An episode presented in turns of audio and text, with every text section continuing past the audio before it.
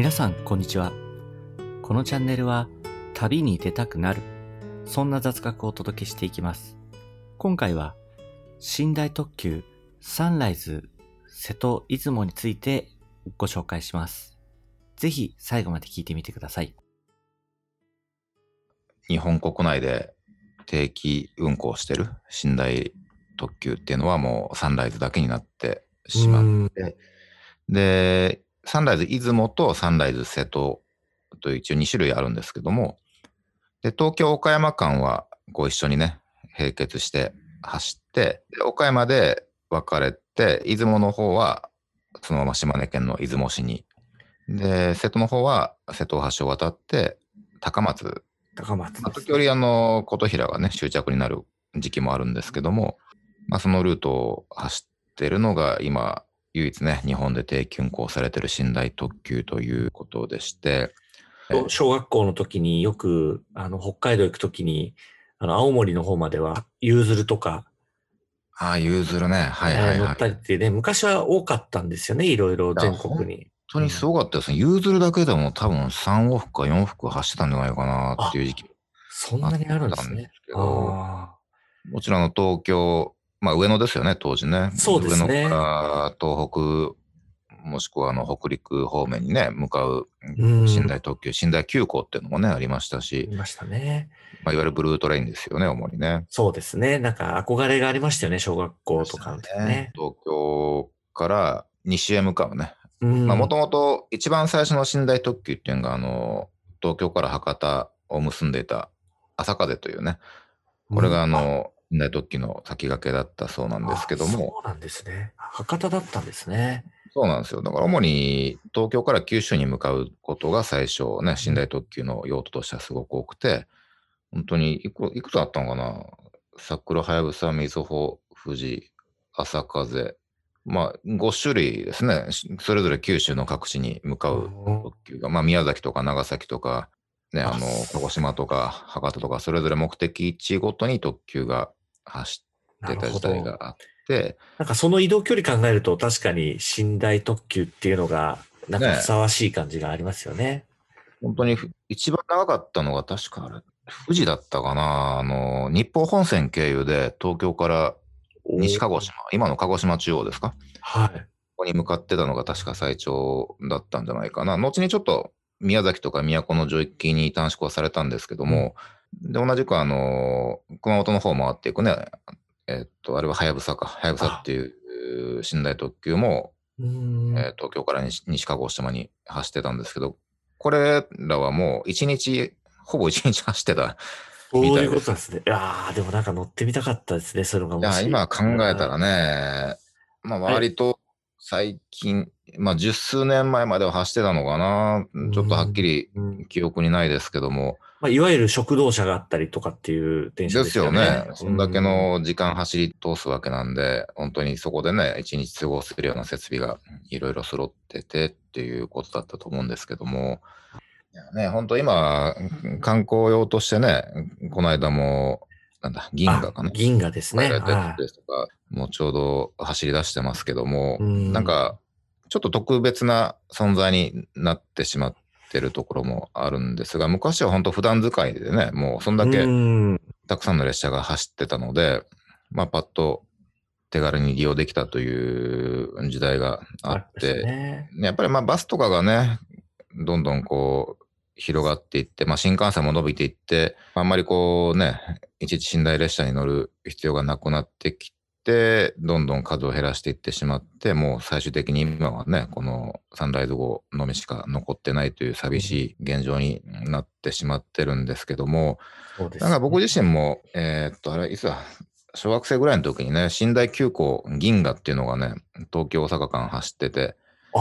そうなんですか。そうなんですよ。結構あれ、な大阪9時半ぐらい夜出て、東京に朝の6時だか7時だか着くんですけども、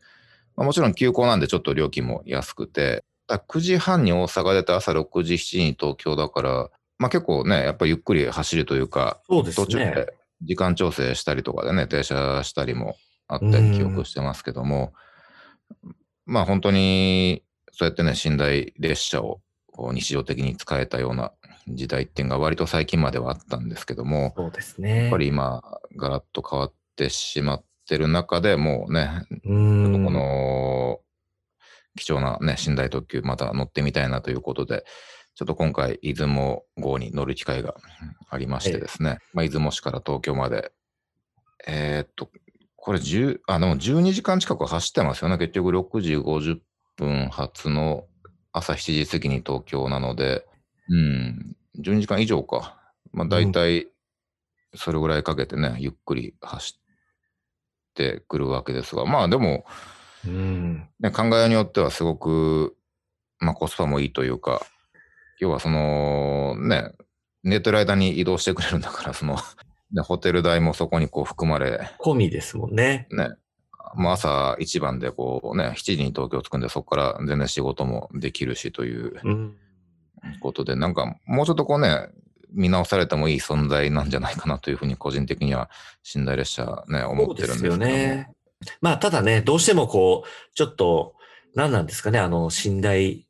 電車独特のこの高揚感というかね、ワクワク感がこう、あってそう、なんですよね。やっぱりちょっとこう興奮しちゃってなかなか寝つけないとか、寝つけないですよね。そうなん結局はまあ、起きたら寝不足みたいな感じになってしまうんですけど。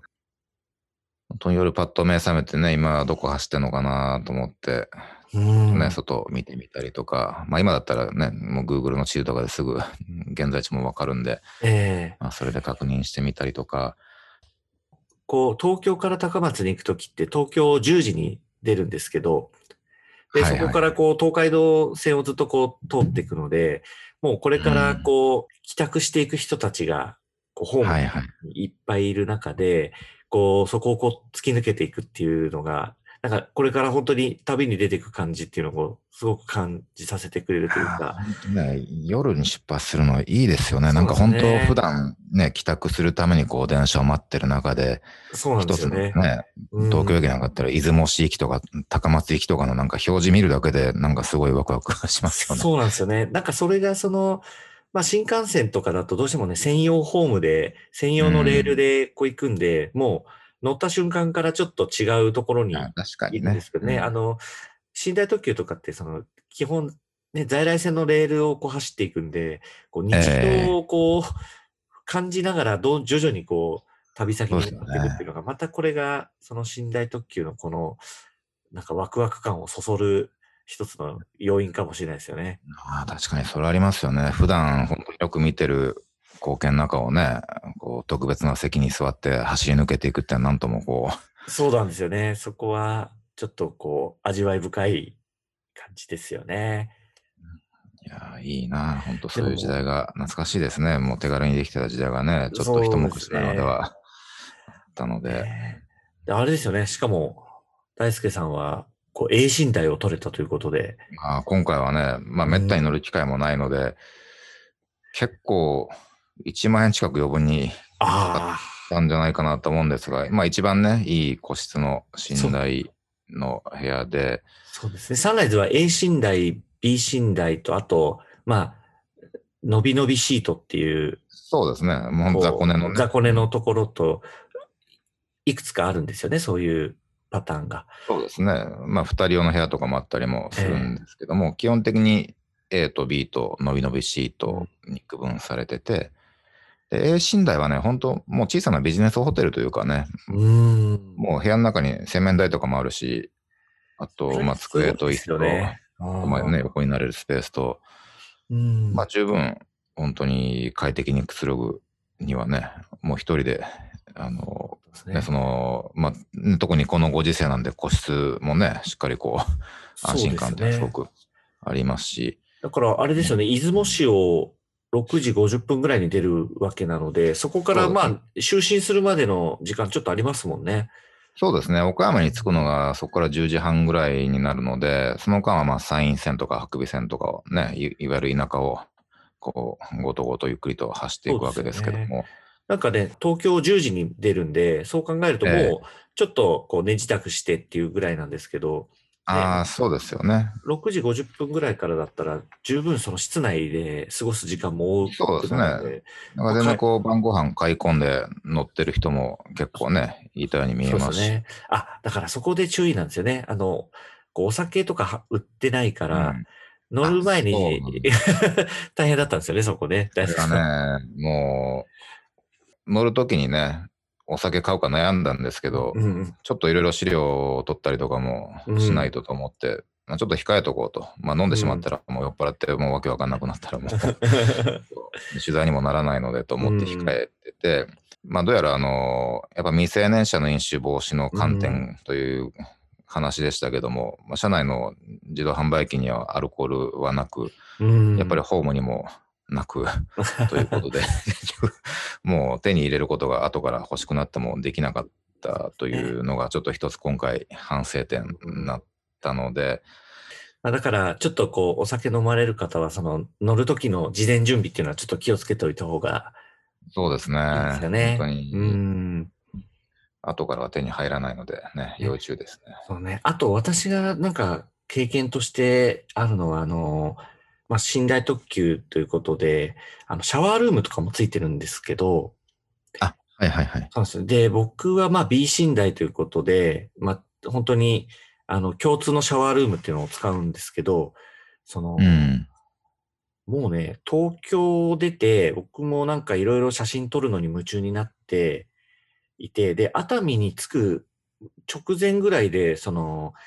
シャワールームを使うためのカードっていうのがあるんで、自販機が。で、それをこはいう買いに行ったんですけど、もう売り切れててですね。ああ、で、もう、えっ？と思って、で、結局僕はそのシャワールーム使えなかったっていう経験もあるので、もし本当に使いたい人は結構もう東京駅でこう出発する前から売ってるのかわかんないですけど、まあなるべく早めに、あの、うん購入した方がいいなっていうのが、あの、私のその B 寝台を乗った時の経験ですね。まあ、A 寝台はね、もともとシャワー室の利用券っていうのは含まれてて、それますあ、それごいですね。も無料でいただけて一応 A 寝台4号車だったかな、にはその一応ね、A 寝台用のシャワー室があるので、まあ割と好きな時に使えるのかなという感じだ もう、けど、すごい違いですよね。まあさすがに1万円の差額っていうのはいろいろこう、そうなんあとですねね、。アメニティをいただけたりとかね、そんな形で。そうなんですよね。あの、B 寝台だと、あの、寝巻きだけがまあ置いてあって、うんアメニティないですよってあ車内放送もあるんですけど、A 寝台ってね、拝見しましたけど、すごい充実してますよね。そうですよね。本当一通りのビジネスホテル的なというかね、あえの、まあ、髭剃りとか歯ブラシとか、あとはね、シャンプーとか、いろいろそういったものは一式いただけるので、ねでしかも、あの、サンライズ専用の袋、巾着袋みたいなのに入ってて。ね、あれがいい。いですよね。ええそう、なんか中に入ってた、あの、拝見したんですけど、石鹸を入れるやつも、あの、JR って一応。JR あれは結構レアらしいですね。なかああ、なかそうなんですね。聞きました。いや、可愛らしいなと思ってて、でそういうのがまあ、ちょっと手に入るとか、やっぱり A 寝台ならではの、こう、ちょっと、あのした楽しみがね。クオリティの高さっていうのがあるっていう感じですよね。まあでも僕なんかもう B 寝台の2階席でもう、全然十分な、こう、乗り心地でしたけどね。まあでもいつか乗ってるのみたいですね。うんうんまあ一度経験しても面白いと思うし、ただもえう、それこそね、まあ今はなかなか集団でというと抵抗があるかもしれないけど、やっぱりうん伸び伸び座席のね、でも本来はもう十分なんじゃないかなというそうなんですよね。しますけどもね。伸び伸び座席も、こう、隣の人とこう、カーテンかなんかで仕切れたり。一応仕切られるようですよね。できるんで。本当に横になれるスペースがあるということで、なんかそれはすごい贅沢な話だと思うんですけどね。もそうですね。横になりながら移動っていうのは、本当に飛行機とか考えたらね、あれでうん十万いやー、かかってくるところがねまあ、なかなか、こう、まあ、す確かにその、もう、今では珍しい寝台特急なので、まあ、なかなかチケットも取りにくいっていうね、話も。よねうん。だからやっぱりね、乗るって決めた日の1ヶ月前に、ちゃんと緑の窓口行ってっていうことを、ちょっと、ちゃんとやらないとなかなか取れないですよね。そうですね。うんまあ、基本的には1ヶ月前の朝の10時からのね、うん。あの切符販売というのが JR のルールなので、もうどうしても確実に乗りたい場合はもう10時になった瞬間に緑の窓口で切符を購入するというのが一番、うん。まあ、確実な方法ですね。まあ、オフシーズンとかだと、ちょっとどうかわかんないですけどね、やっぱりこう、どうしても夏とかね、うんこうピークの時は、そうですね、今回、僕、木曜日の夜に乗ったんですけど、うんまあ、ちらほら空いてたんじゃないかなという印象ではあったんですが、ですね。まあ、それでも割との、やっぱり多いですよね、普通の列車のことを考えたらね。そうですようね。んまあ、ね、最近、そうやってね、時代の流れで考えると、どんどん、こう、寝台特急ってもうなくなって、最後の、こう、砦というかね。本当乗れるうちに乗っといた方がいいのかなという気はしますけどもね。そうですね。まあ、今少しずつまたこう、なんか、